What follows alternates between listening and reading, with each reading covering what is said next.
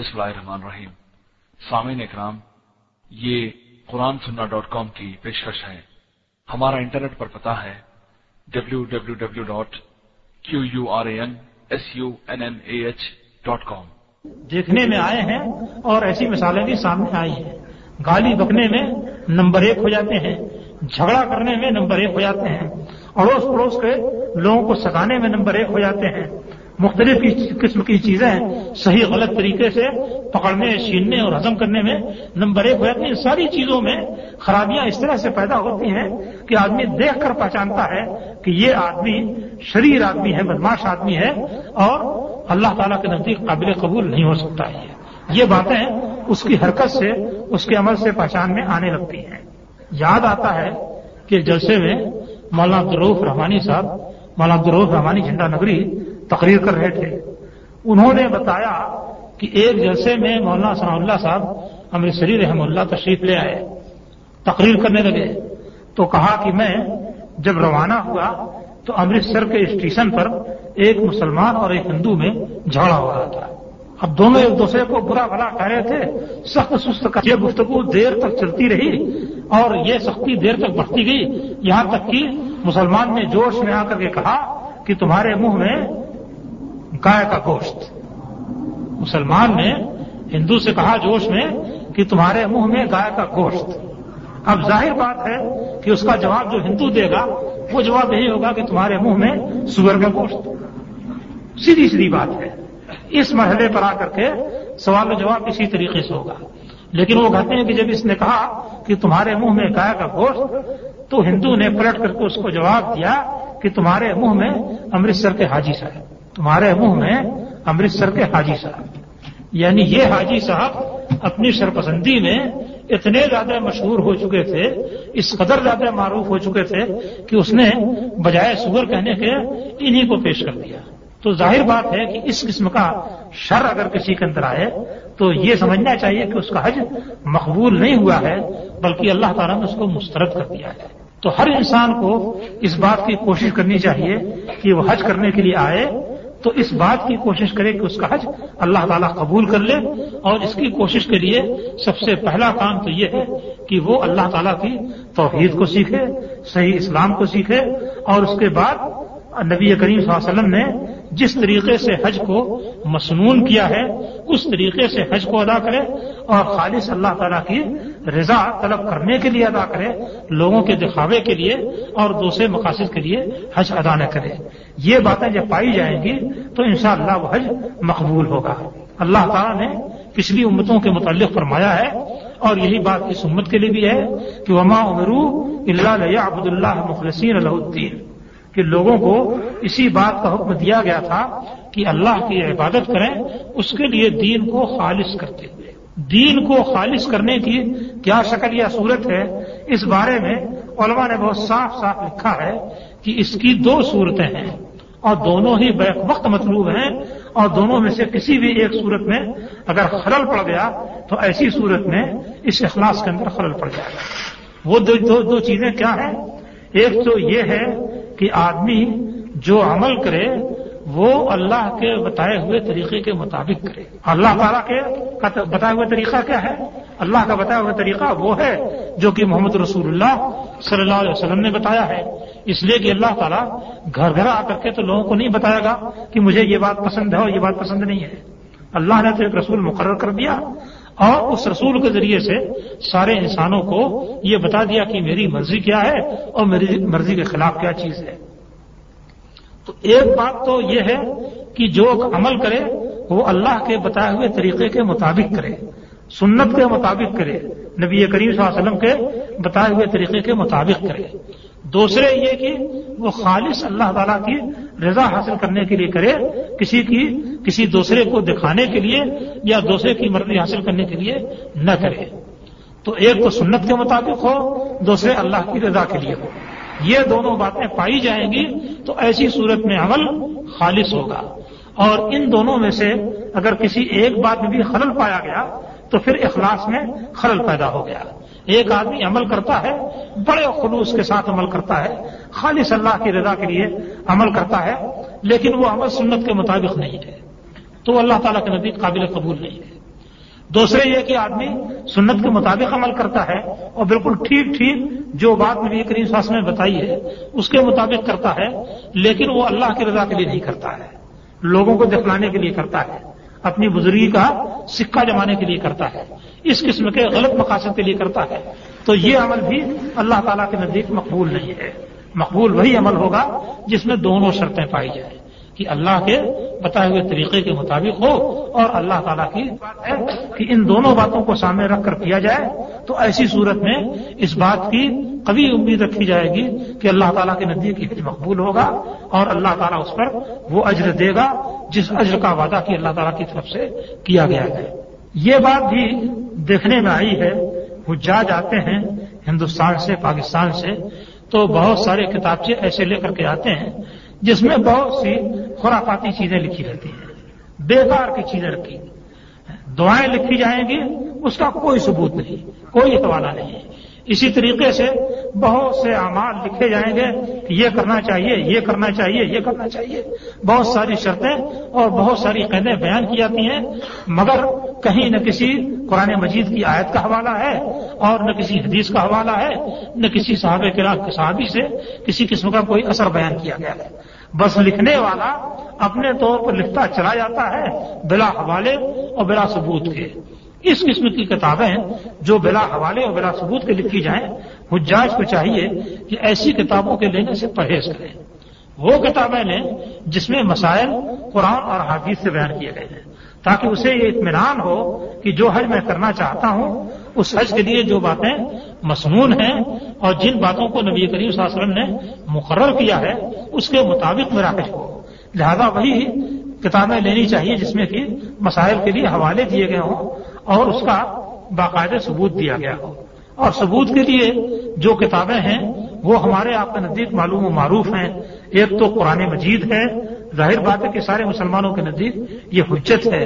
اور دوسرے، احادیث کی کتابیں ہیں۔ احادیث کی کتابوں میں بخاری اور مسلم یہ دو کتابیں ایسی ہیں جو کل کی کل جس میں ساری احادیث صحیح ہیں اور جن کے صحیح ہونے پر امت کے علماء کا تقریباً اجماع ہے۔ اس کے علاوہ احادیث کی مشہور کتابیں ہیں، اس میں بعض بعض احادیث ضعیف ہیں، لیکن عام طریقے سے احادیث صحیح یا حسن ہیں۔ اب جو آدمی لکھتا ہے وہ اتنی سی تکلیف اور گوارا کرے کہ اگر وہ صحیحین کے علاوہ، بخاری اور مسلم کے علاوہ، کسی اور حدیث کی کتاب کا حوالہ دیتا ہے، تو کم از کم یہ اطمینان کر لے کہ حدیث صحیح ہے یا صحیح نہیں ہے۔ اگر حدیث صحیح ہے، تو اس حدیث کو لے اور حوالہ دے دے اور یہ بتا دے کہ حدیث صحیح ہے۔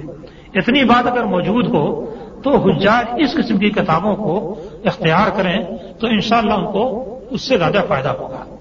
اب آپ دیکھیں مثال کے طور پر کہ طواف کی دعائیں لکھی ہوئی ہیں۔ پہلے چکر کی یہ دعا ہے، دوسرے چکر کی یہ دعا ہے، تیسرے چکر کی یہ دعا ہے۔ ہر چکر کی ایک خاص دعا لکھی جاتی ہے۔ حاجی اس کتاب کو اپنے ہاتھ میں لیتا ہے اور ہر چکر کے درمیان انہی دعاؤں کے چکر میں پڑا رہ جاتا ہے۔ حالانکہ وہ دعائیں ایسی ہیں جن کو نبی کریم صلی اللہ علیہ وسلم نے اس وقت مشروع یا مسنون نہیں کیا ہے۔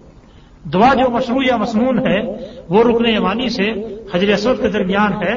ربنا آتنا دنیا حسن وفل آخرت حسن وقنا عذاب اللہ اس کے علاوہ باقی حصوں میں آدمی طواف کرتے ہوئے جو دعا چاہیے جو دعا چاہے وہ مانگ سکتا ہے۔ اور ظاہر بات ہے کہ کسی کتاب کو اٹھا کر کے دعا پڑھنے کے تکلف کی ضرورت نہیں ہے، بلکہ اس کو دعا نہیں یاد ہے، تو اپنی زبان میں اللہ تعالیٰ سے دعا کرے اور اپنی زبان میں اپنے مقاصد کے لیے اللہ تعالیٰ سے عرض کرے۔ اس میں زیادہ آجی پائی جائے گی اور زیادہ خوش و خزو پایا جائے گا اور اس میں اللہ تعالیٰ سے زیادہ تعلق پایا جائے گا۔ اس طریقے کو چھوڑ کر کے جو لوگ کتابوں میں لکھے ہوئے اس لکھی ہوئی دعاؤں کو پڑھتے رہتے ہیں، ان کا تعلق اللہ تعالیٰ سے قائم ہونے کے بجائے کتاب سے قائم رہتا ہے۔ اور اسی کتاب کی پیروی میں وہ پڑے رہ جاتے ہیں۔ اسی طریقے سے سائے کی دعائیں لکھی گئی ہیں۔ یہ تو بڑی ہی عجیب و غریب بات ہے۔ سائے کے سلسلے میں انسان کے لیے یہ حکم ہے کہ جس قدر تیز وہ چل سکتا ہو چلے۔ کم از کم دونوں جو میلین افزرین ہیں ہرے نشانات ہیں، ان کے درمیان تو اس کو دوڑنا ہے، لیکن باقی حصوں میں بھی جتنی تیز وہ چل سکتا ہو چلے، جہاں تک گنجائش مل سکتی ہو۔ اور جتنا وہ تیز چلے گا، اتنا ہی اچھا کرے گا۔ اب جو لوگ کتاب لے لیتے ہیں، اور دعاؤں میں الجھے رہتے ہیں، تو ان کی سائے کا جو خاص طریقہ اور مقصد ہے، وہی طریقہ اور نہیں سکتے ہیں۔ تو اس قسم کی چیزوں پر بھی حجاج کو نظر رکھنی چاہیے۔ اور اس نظر رکھنے کا طریقہ یہی ہے کہ جو کتابیں قرآن حدیث کی روشنی میں اور ان کے حوالوں سے لکھی گئی ہیں، باقی کتابوں کو چھوڑ دیا جائے۔ اس لیے کہ اس سے کوئی خاص فائدہ نہیں ہے۔ پھر حجاج جو ہیں، بعض اماکن کی زیارت کرتے ہیں، تو اس کو بھی وہ شریعت کا حصہ بنا دیتے ہیں۔ غار ہرا دیکھنے جاتے ہیں۔ نبی کریم صلی اللہ علیہ وسلم پر پہلی وہی یہاں آئی تھی۔ لہذا اس کے دیکھنے سے انسان ایک ایسی جگہ کو دیکھتا ہے جو اسلام کے لیے ایک تاریخی جگہ ہے۔ لیکن وہ سمجھتے ہیں کہ اس کی زیارت مصنون ہے؟ اور دو رکعت نماز پڑھنی بھی ضروری ہے اور فلاں فلاں کام بھی ضروری ہے۔ تو اس طریقے سے وہ ایک محض جائز قسم کے کام کو انجام دینے کے لیے جانے کے بجائے ایک ایسا کام انجام دینے لگتا ہے کہ جو بدعت کے اندر داخل ہو جائے گا۔ اس لیے ان چیزوں پر بھی نظر رکھنی چاہیے۔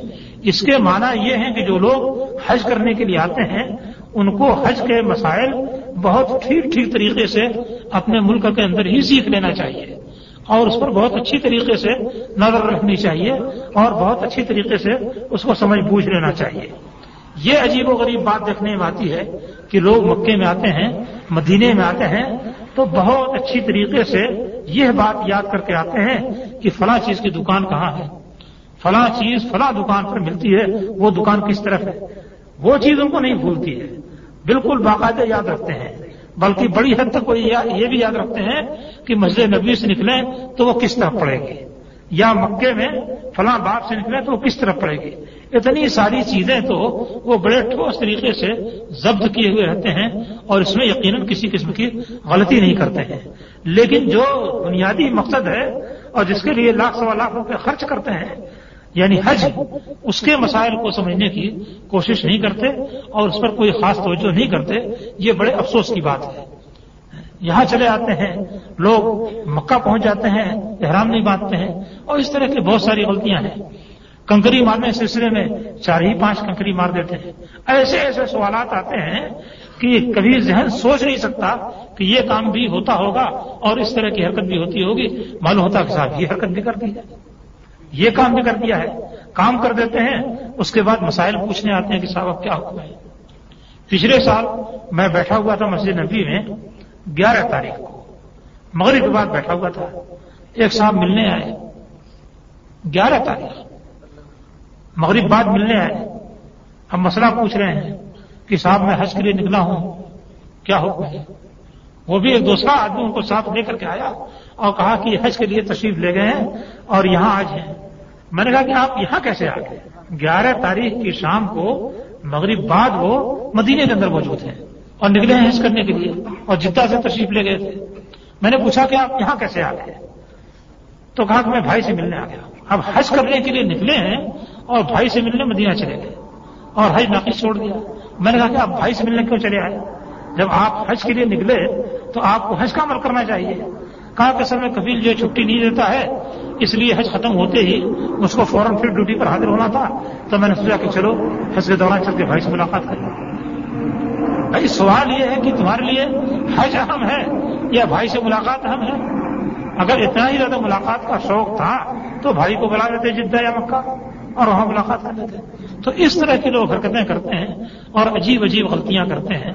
ظاہر بات ہے کہ ان سارے مسائل کو ٹھیک ٹھیک طریقے سے سمجھنا چاہیے تاکہ جو محنت کی گئی ہے، کوشش کی گئی ہے، وہ اکارت نہ جائے، بلکہ اللہ تعالیٰ کی طرف سے اس پر اجر و ثواب ملے اور جو حج کیا گیا ہے، اس کا فائدہ حاصل ہو۔ پھر جب حج کر کے وطن واپس جائیں، تو یہاں سے جو کچھ سبق سیکھا ہے، جو کچھ چیزیں دیکھی ہیں، ظاہر بات ہے کی اس نہیں ہونی چاہیے کہ جس جہالت میں پہلے تھے، اسی جہالت کے دوران حج کیا اور پھر واپس جا کر کے بھی اسی جہالت یا اسی غلطی میں رہیں، یہ بات نہیں ہونی چاہیے۔ ایک مسلمان کو اپنی آخرت کی اور آخرت کے تعلق سے اللہ اس رسول نے جو بات بتائی